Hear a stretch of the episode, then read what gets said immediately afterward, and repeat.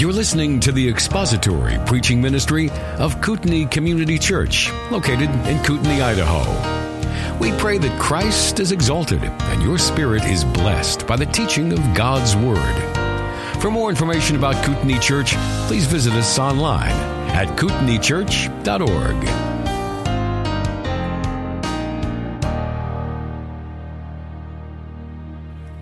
Will you turn now, please, to Hebrews chapter 10? Hebrews chapter 10. We're going to read together beginning at verse 19. And as you're reading along with me, I'm going to briefly offer a, a, couple of comments to sort of set the stage for us when we're going to be getting into verse 23. Beginning at verse 19, Therefore, brethren, since we have confidence to enter the holy place by the blood of Jesus, by a new and living way which he inaugurated for us through the veil that is his flesh, since we have that confidence and since we have a great priest over the house of God, therefore, verse 22, we are to do these things. Let us draw near with a sincere heart in full assurance of faith, having our hearts sprinkled clean from an evil conscience and our bodies washed with pure water. And we are, verse 23, to hold fast the confession of our hope without wavering, for he who promised is faithful. And, in verse 24, let us consider how to stimulate one another to love and good deeds, not forsaking our own assembling together as is the habit of some, but encouraging one another and all the more as you see the day drawing near. Since we have confidence to enter the holy place, since we have a great high priest over the house of God, we are to draw near, we are to hold fast, and we are to encourage others to do the same, or encourage others to love and to good deeds, not forsaking the assembling of ourselves together. This is the passage that we're looking at today, looking mostly at verse 23. We live in a world that is constantly pressuring us to compromise. I don't know if you've noticed it or not. I don't know if you've felt the pressure or at least have been observing other people who are certainly feeling the pressure to compromise. But the world says to us that the truth claims of scripture are narrow-minded and bigoted and too exclusive. The truth claims of scripture are offensive. They are passe. They are archaic and belong more to a bronze age and to an unenlightened people. Uh, that's not fit for us in 21st century America and the Western world. We're too progressive for those truth claims. And the moral standards of scripture, well, the moral standards are just, they're bigoted, they're intolerant, they're narrow-minded, hateful, oppressive, misogynistic, sexist, homophobic. And the list goes on. And the exclusive gospel claims, the, the claim that if you do not belong to Jesus Christ by virtue of repentance and faith in Him, then you will perish everlastingly for your sin and in your sin, and that you will suffer the wrath of God for all of eternity. That is just, man, how narrow-minded that is, how uninclusive that is, how exclusive that is. How, how can you believe such unscientific nonsense? And the history of the Bible. I mean, really, people to affirm the miracles of the Bible or that the world was created, the entire universe was created in six literal 24 hour days. To affirm, as you and I do, that the miracles of the Old Testament actually happened, that a nation walked through the Red Sea on dry land, that the Lord executed ten judgments on the nation of Egypt, that he made the sun stand still, that he made the sundial go back. To believe as you and I do that Jesus performed miracles and healed the sick and raised the dead, and that then he himself raised himself from the dead. That, what type of ignorant, mythological, bigoted, unenlightened, and unscientific people are you? Have you felt this? Have you heard this? This is the world. And the motto of the world, the battle cry is that you need to go along in order to get along. And you need to, if you're, if you're, you need to stop being so rigid and so uptight and so legalistic and so bigoted and so judgmental and so narrow-minded. How are you ever going to get along with the rest of the world if you believe the things that you do and you affirm the things that you do? It is probably best for you, Christian, if you keep your own personal religious archaic bronze age convictions to yourself in your prayer closet inside of your house and keep them away from everybody else. Don't bring them out into the public square. Don't preach them openly. Don't put them on YouTube. Don't write about them. Don't publish books about them. Just keep them to yourself. Keep your own religious convictions to yourself and don't say anything about it beyond the walls of this church if you want to get along with the rest of the world. That is the world's battle cry.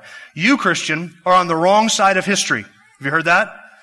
That has to be one of the most ignorant, stupid and self-contradictory phrases ever dreamed up in the darkened heart of man and his unenlightened and darkened mind that you could ever hear. The wrong side of history.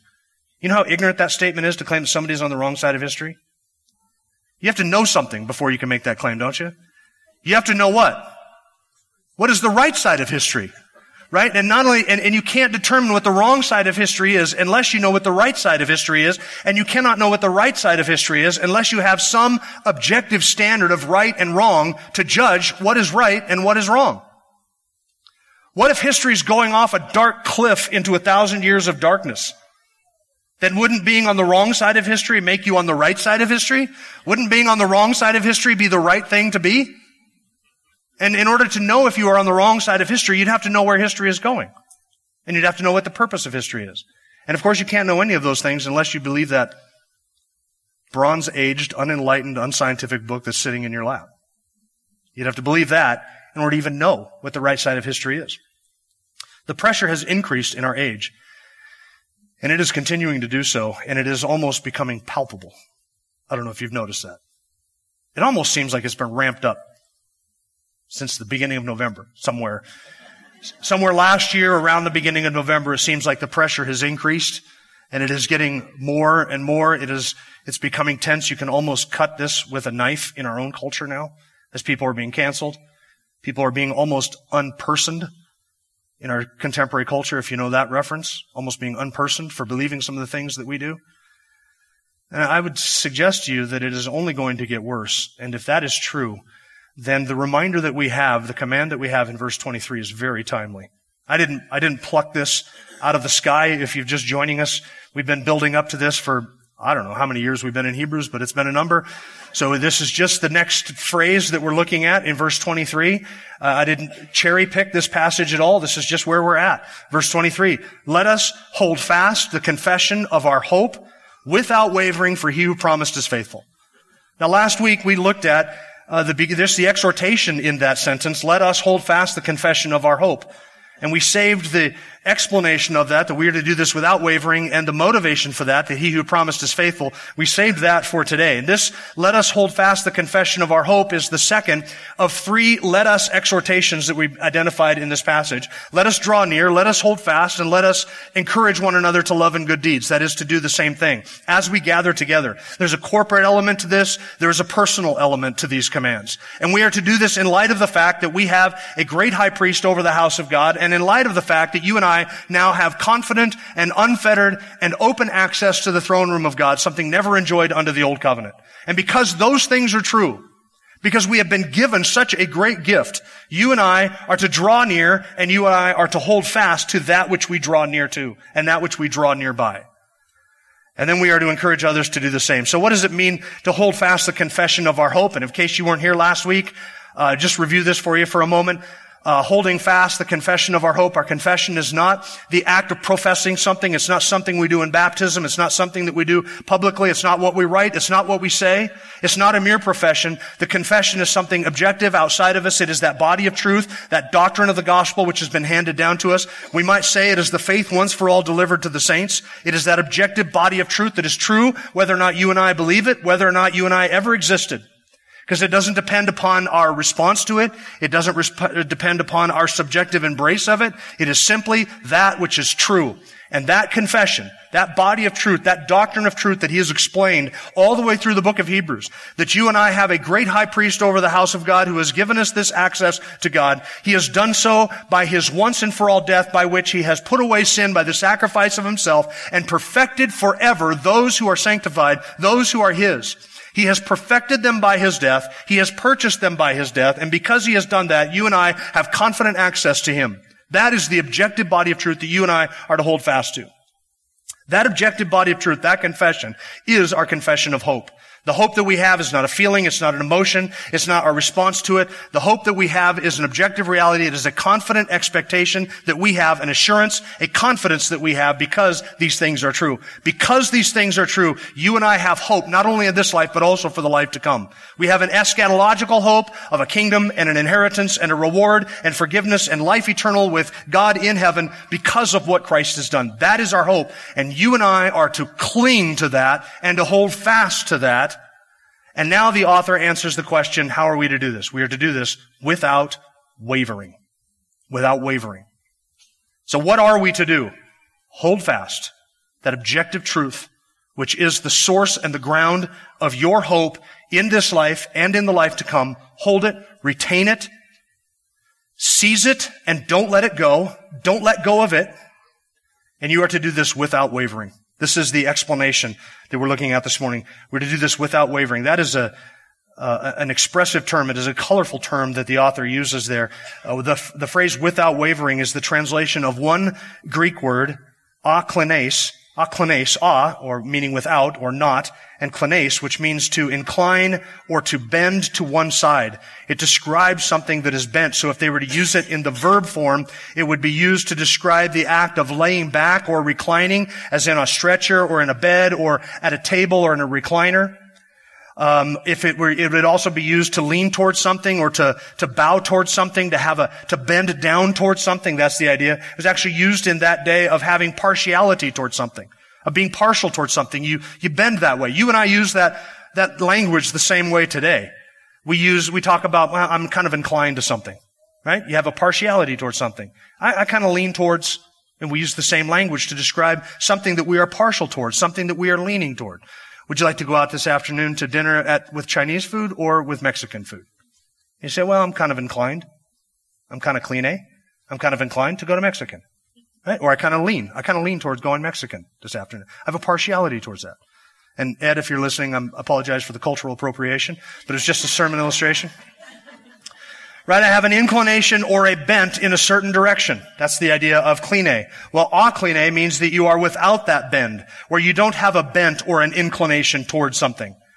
You are without any kind, so the idea is not just wavering in the sense of something going back and forth or flopping around, but something that is stiff, something that is immovable, something resolute, that does not incline one direction or another. You say it's not bent or it's not inclined in which direction? In any direction. It's not inclined in any direction. It is straight up standing in something and it is immovable in what it stands on. So as long as we are describing something that is oriented toward our confession of hope that we have in Jesus Christ, you stand immovable in that and you are not bent or inclined in any direction that the world pushes you.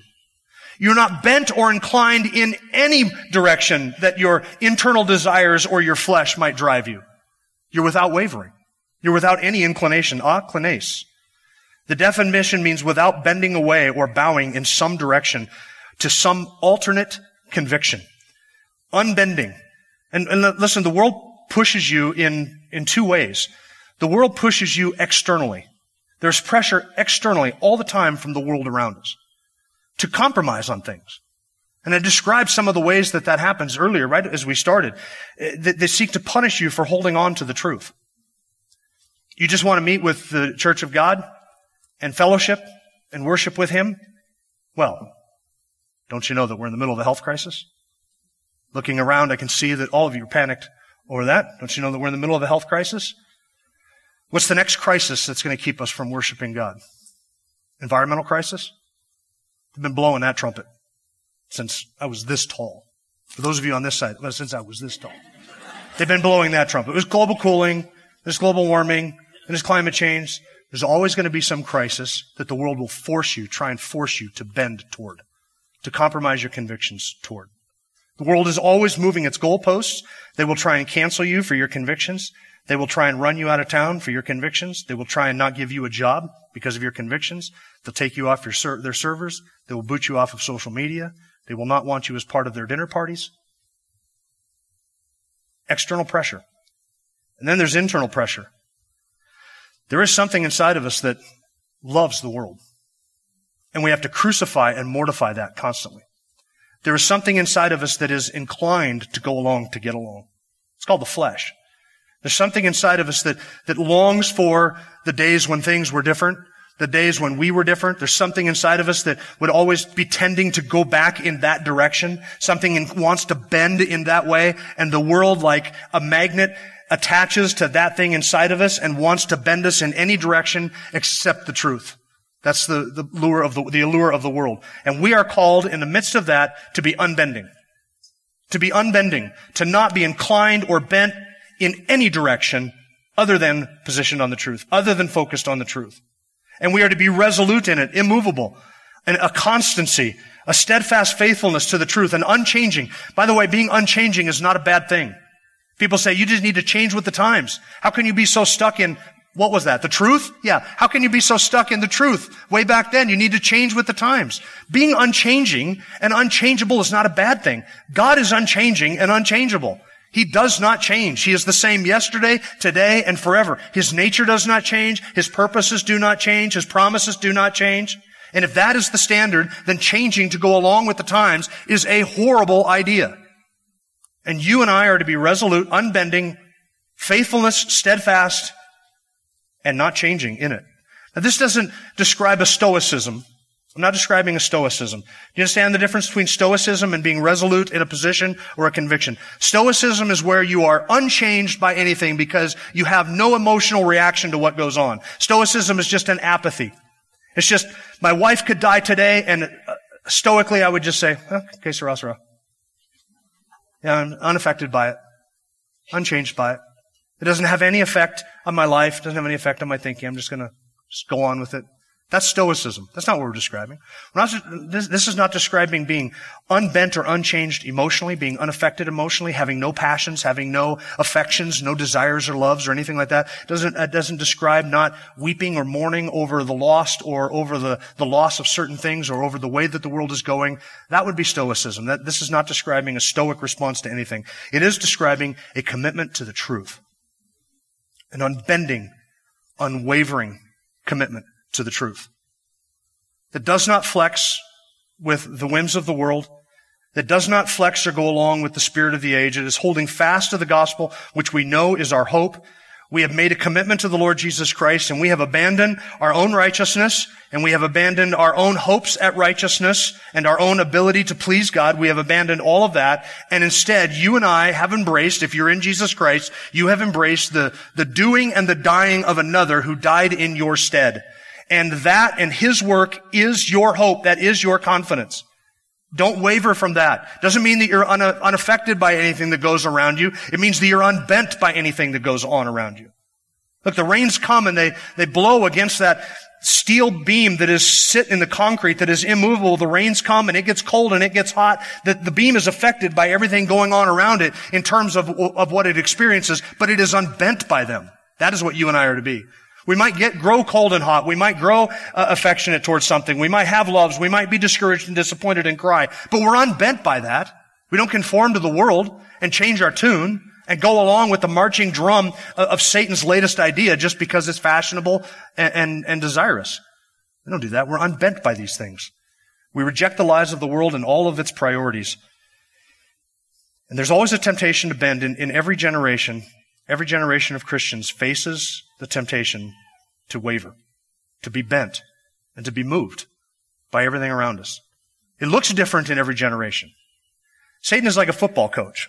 I, I, I, usually don't try and tie Satan to football at any point, just simply because I enjoy the game. But Satan is like a football coach. He, he calls the plays, and every time his team steps up to the line of scrimmage, it's a different play that he's calling. So it looks different. But he always has the same goal. It's the same game. It's the same goal that's in mind, though his plays change over the ages.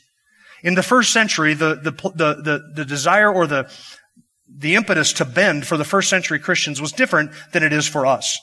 In the first century, to those who were reading this epistle originally, the desire to bend came in the form of being pulled back to that old system, which is why the author has spent ten and a half chapters reminding his readers of the inferiority of the old covenant. That those sacrifices and the temple and the priesthood and the priest and all that was done under that old covenant simply prepared the way for the new covenant.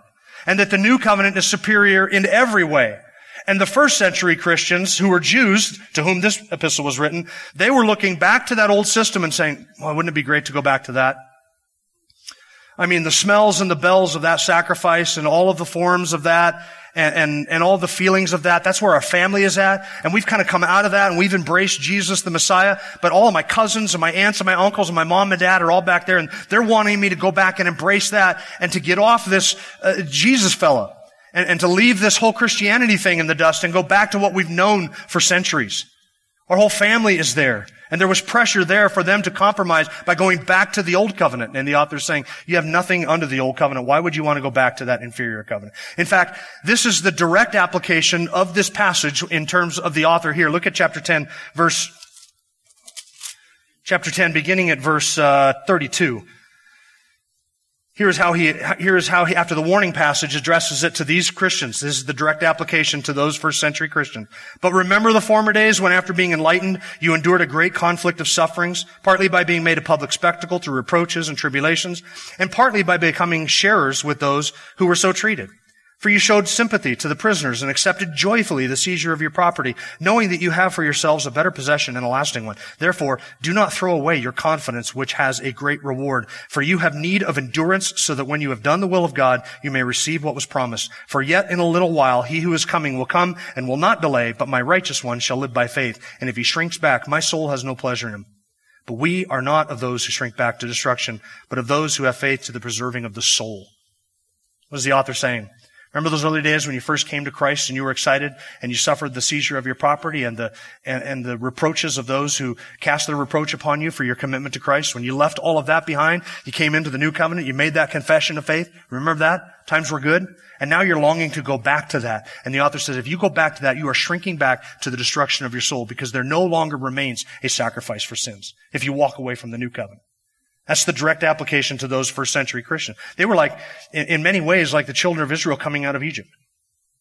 Remember that? He came out of Egypt and the Lord showed his deliverance by the, the ten plagues upon the land of Egypt, culminating with that last one in Passover. And finally, Pharaoh and drove them out, said, go, go out into the wilderness. And they left and all of them, they plundered the Egyptians, went out into the wilderness. And they were out there and, and came all the way through the Red Sea. And what did they say when they got on the other side of the Red Sea? Remember how good it was back in Egypt? How good it was? We had melons and we had onions and we had leeks. Do you remember the fresh vegetables? The cucumbers were to die for. And now we're out here in the wilderness and, and we're eating manna every day and, and looking for water. Remember the good times back in Egypt? And you want to drop yourself, parachute yourself right into that reality and say, good times in Egypt, you were slaves. Yeah, but don't you remember sitting by the bank of the Nile how great that was? You were down at the bank of the Nile gathering water to make bricks. Don't, like Dory the clownfish, they have no memory whatsoever. All they can remember is the good things that existed back then. They want the cucumbers and the leeks and they forget the slavery and the misery and the brick making and the whippings and the beatings and waking up at sunrise and working past dark. They forgot all of that and their hearts were bent, klenes, to Egypt and to slavery and to what they had. The first century Christians the same way. Oh, I remember the old covenant. Ah, remember how good that was? What was good about it? The fact that your high priest is a reprobate who hates God and crucified your Messiah? That's what you think is good? The sacrifices every month, you thought that was good? Never knowing if your sins were forgiven, you thought that was good? Having to do that every month, you think that was good? The priesthood, which was continually turning, over and over again, never knowing who the next high priest was going to be, never knowing if he offered adequate intercession for you, never knowing if what he did was, was perfectly good for sacrifice for your sins, never having your conscience cleansed. You think that was good? That was the old covenant. Don't go back to that. Hold fast your confession of faith firm until the end. Do not be bent by your relatives and your friends and everybody from your past who says, hey, come on back to the world and enjoy that. You and I are to be immovable without wavering, we are to hold fast our confession of faith. For us, in our context, it's a little bit different. Like I say, Satan's the head coach, and not just to the Seahawks, but like he's the head coach. Satan's the head coach, and he calls the plays, and the play is different. In the first century, the play was get all of your unbelieving family members to bring you back into Judaism. Today, the play is just a slightly different. Today, the play call is Get them to compromise their moral standards and compromise their conviction of the truth to go back to the be more worldly. To stop telling us what the truth is, to stop proclaiming the gospel, and to stop standing for Christ and His church. That's the play call today. You and I aren't tempted to go back to the old covenant and offer animal sacrifices at a temple in Jerusalem. There's no temptation there. But there is the temptation to, you compromise. You compromise what you believe or you are a hateful, sexist, misogynistic, intolerant bigot whose opinion is not even worthy to be heard in today's environment. You deserve to not even be regarded as a person because of what you believe. Then the pressure is, well, if I am going to believe this, be quiet about it and not say anything about it. And hopefully I'll be accepted by the world. If you don't go along and try and gain the world's approval, they're going to want to destroy your reputation. If you do not go along intellectually with the world, they're going to regard you as an unscientific rube of a bygone era. They will say you, you actually believe in miracles and the resurrection of Jesus Christ? You know how unscientific that is? Says the people who believe there are 666 genders. I chose that number intentionally. Says the people who believe there are that many genders. You know how unscientific that is? You know how unenlightened that is? Do you really care what the world thinks? You shouldn't. Listen, if you have the approval of the King of Kings, why, why would you care what the peasants think? That's the only thing that we, you and I have to worry about, is if we have the approval of the King of Kings. And if we have his approval, then the world will be damned. Literally. So why do we care what they think? Let's stand for the truth and do so unbendingly. If you upset people by your stand against certain lifestyles or certain predilections or certain views of gender or whatever it is, if you're going to upset people with that, that's the world's way of thinking. You're either going to compromise the truth and bend towards it, or you're going to stand truth and in the truth unwavering. Currently, if you do not affirm and celebrate every godless anti-Christian conviction and worldview, and if you will not affirm and celebrate every aberrant and destructive lifestyle, every progressive Marxist ideology, and every satanic spirit of the age lie belched up from the pit of hell, you're public enemy number one. I think you and I need to get used to being public enemy number one. And I say, own it. Own it. Because we're not the public's enemy. We're only their enemy because we tell them the truth. And if you don't tell them the truth, you're not their enemy. The world hates you because you're not of the world. If you were of the world, the world would love its own. But because he called you out of the world, therefore, for this reason, the world hates you. You're his and you were his from before the foundation of the world when the Father gave you to the Son and the Son claimed you were his. You were his then. And because he called you out of the world, for that reason, the world hates you. Let the world hate. You are to hold fast your confession of faith firm until the end and do so without wavering and without compromise and without bending in any direction. And all around us there is compromise on every side. And at the risk of dating this message and dating what I'm about to say, I'll give you some examples from just within the last month. Within the last month, a Christian adoption service has decided that they are now going to cater to homosexual couples. They weren't forced to do this. Nobody was going to prison for doing this. They just decided that they were going to do it. A Christian adoption agency. Max Lucado, just three weeks ago, issued a public apology for something he said about homosexuality back in 2004. He said, I, I, I regret that my words were used to harm people. You say, what did he say that was so hurtful and harmful? He said what the Bible says about homosexual lifestyle and activity. He said that back in 2004. Three weeks ago, he issued an apology for it, for saying what the Bible says. Now, does that mean that he's broken? Does that mean that he's, he, he's an apostate? Doesn't mean that. It does mean that he is bent over like a, a single blade of grass in a tornado right now. He's bent. He's klenes. He's not holding to the truth without wavering. The Southern Baptist Convention this June, as part of their normal annual convention uh, discussion, they're going to bring up critical race theory and social justice and the whole woke progressive Christianity nonsense. All of the CRT and how we need to read the Bible in the light of modern racial theories and the 1619 project and all of that liberal idea that has taken over the gospel coalition that is about to take over the entire Southern Baptist denomination. They want to discuss that at their convention. Not only that, but they're going to have conversations about women in ministry and women being pastors. Last year, one year ago, they were having a discussion about whether Beth Moore would be a good president for the Southern Baptist Convention. Listen, if you are at the point where you are discussing and having conversations about women being pastors and allowing homosexuals to be pastors of your churches, you're gone. There's nothing to discuss. You're gone. It's just a matter of time before you fall off the cliff. You don't even discuss these things. See, that's wavering. Right? Uh, let's just have a conversation about it. Let's just, let's have a conversation about it. I'm not saying we need to change anything. Let's just have a conversation about it. You know how that always ends? Changing things. That's how it always ends. Because that's always the goal. To just talk about it. Just waver. Let's just get us to all waver until we finally break and bend. That's the game plan. That's, that's the coach's goal in our day. The world is playing the tune Satan's calling the plays, and the visible church is marching along with it. And unbending men and women are becoming fewer and fewer. To quote that great philosopher, Elrond, our list of allies grows thin, Gandalf.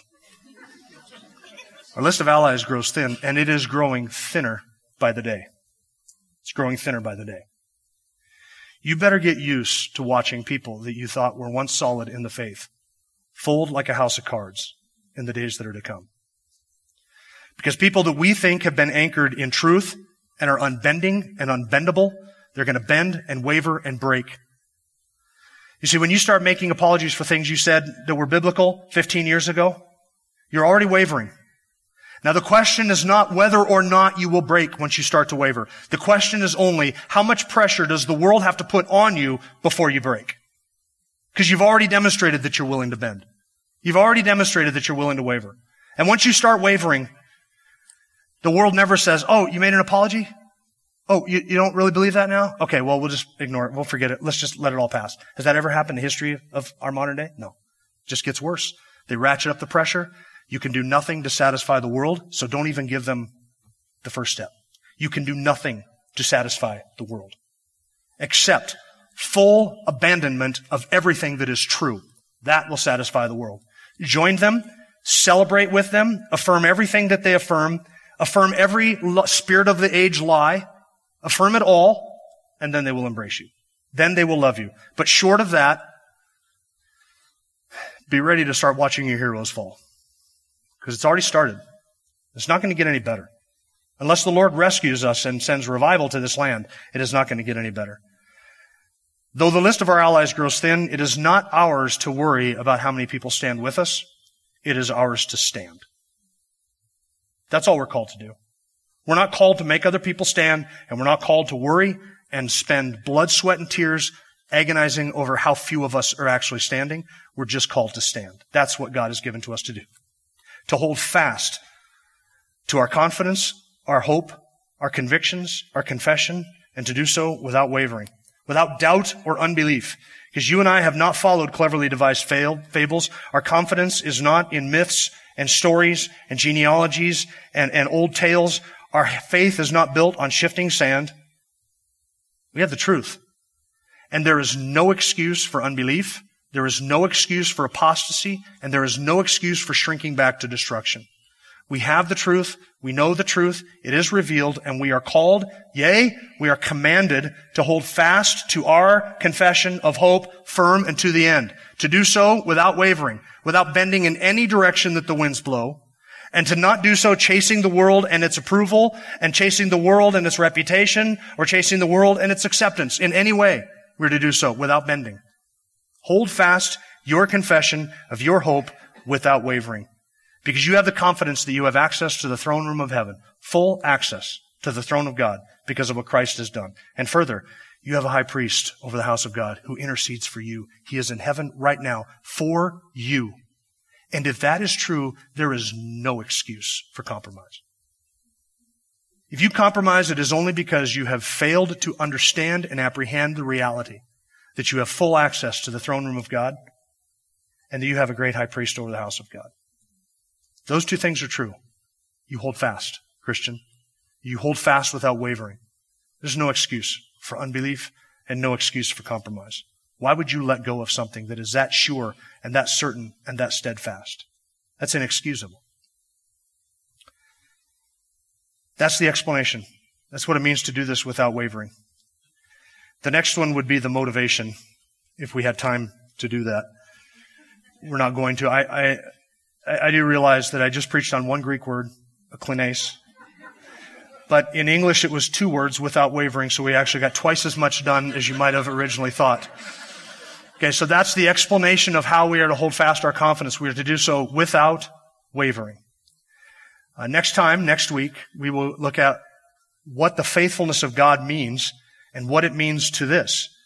Why is this a motivation that God is faithful? Why is that a motivation for us holding fast to our confession of hope firm and to the end? It certainly is a motivation. So we'll deal with that next time. Let's pray together. Father, you are so gracious and so good to save a people for your own eternal glory and then to secure them in this world and to secure them everlastingly. We thank you that our salvation does not rest upon our ability to cling to you. You have commanded us to do so, but you have also given us the strength to do so, and your word encourages us to do so. We pray at this time, in the midst of, of this land where we are at, that you would give us spines of steel, that you would strengthen our hearts in your word and by your truth, to be unashamed of the truth, unashamed of the gospel, and unashamed of your word that we may stand as your people without wavering in the face of all of the world's hatred and hostility, that we would do so with love and grace, that we would do so with courage and conviction. We desire that you would be honored and glorified through the stand of your people for the gospel truth. We know that your word always accomplishes what you intend for it. Your word always accomplishes what you send it forth to do. And so we can have absolute confidence in your sovereignty and in your power to use your word and us as your ambassadors to reach a lost and dying world. We pray for revival amongst those who are around us in our own hearts as well, but that it may truly be something that may spread across this entire land. We know that it can only happen through the faithful preaching of your word and as a work of your Holy Spirit. So we pray that you would do that. And in the midst of whatever you have called us to, we pray that you would give us the courage to be faithful. If you have appointed for us exile from this world, and we will join the, the ranks of those who have gone before who have also been exiled for their faith. If you have appointed for us suffering for our faith, we will embrace that alongside of others who have suffered likewise for the faith. For you will give us the courage in the moment and in the hour when we will face these things to do what pleases you. Strengthen us now with that hope and in our confession, and may you give us grace to hold fast the confession of our hope without wavering, firm to the very end, with full assurance because Christ is in heaven for us and intercedes. And we ask that you would do this for his sake and in his name. Amen. The communion service that we had planned was, well, I had a whole transition from what should have been the end of the message to into communion, so I will just wing this. Because we have a high priest over the house of God who has given us access to the throne room of God, we are able to do so without wavering. We're able to hold fast without wavering. Our faith and our confidence rests not in our own righteousness and not in our own doing or our own ability to hold fast or our own ability to be faithful. Our faith and our confidence, especially that for eternal life and righteousness, rests upon the complete work of the Lord Jesus Christ in his perfect life and in his perfect death. So the gospel message is a very simple one that you and I are under the wrath of God, that we deserve his judgment for our sins. We have lied. We have stolen. We have blasphemed his name. We have dishonored him. We have worshipped other gods. We have not honored our parents. We have lusted after people who do not, are, are not our spouses. We have committed adultery in the heart. We have committed murder in the heart. All of those violations of the Ten Commandment deserve, Commandments deserve the wrath and, and judgment of God upon us. We deserve to be punished. We deserve an eternal hell because that is what our sin has merited. That is what we, our sin has warranted.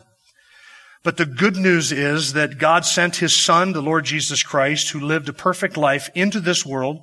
He lived a perfect life fulfilling all of the law. He did so on our behalf so that in his dying he might bear the wrath and the penalty and the sin of all who will ever believe. So that there is in the person of Christ and because of his work righteousness to avail for you before the throne of God, and there is forgiveness available for you before the throne of God because of what Christ has done. The good news is that the sacrifice of Jesus Christ, which was made for sinners, is able to forgive you and make you righteous in the sight of God, which you desperately need. You have no righteousness. We have no righteousness apart from Him. In fact, all we have is a sin debt that must be atoned for. But Jesus Christ died to save sinners. And if you will come to him in repentance and faith, he will forgive your sin, he will save you everlastingly, and he will adopt you into his family and give you his righteousness. That is the gospel. It is that that we celebrate in our communion meal, in our time together in worship and fellowship around the Lord's table. The bread and the juice are not magical or mystical elements that somehow convey salvation. This is not a re-sacrificing of the body and the blood of Jesus Christ. These elements are symbols of what was done for us on the cross 2,000 years ago. They are symbols that, of that which has redeemed us, namely the sacrificial death of the Lord Jesus Christ. If you are not a believer here this morning, I would encourage you to not partake of these elements because scripture warns that you are eating and drinking judgment to yourself because you're doing this in an unworthy manner. This is for believers. This is for those who are Christians. So if you are uncertain as to whether or not you are a Christian, don't partake. And Christian, if you are living in an unrepentant sin and you know this and you are not repenting of that and you are not battling it, do not let do not take partake of these elements. That is to eat and drink in an unworthy manner as well. We are to judge ourselves. That is, we are to examine our own hearts and we are to confess our sins to the Lord.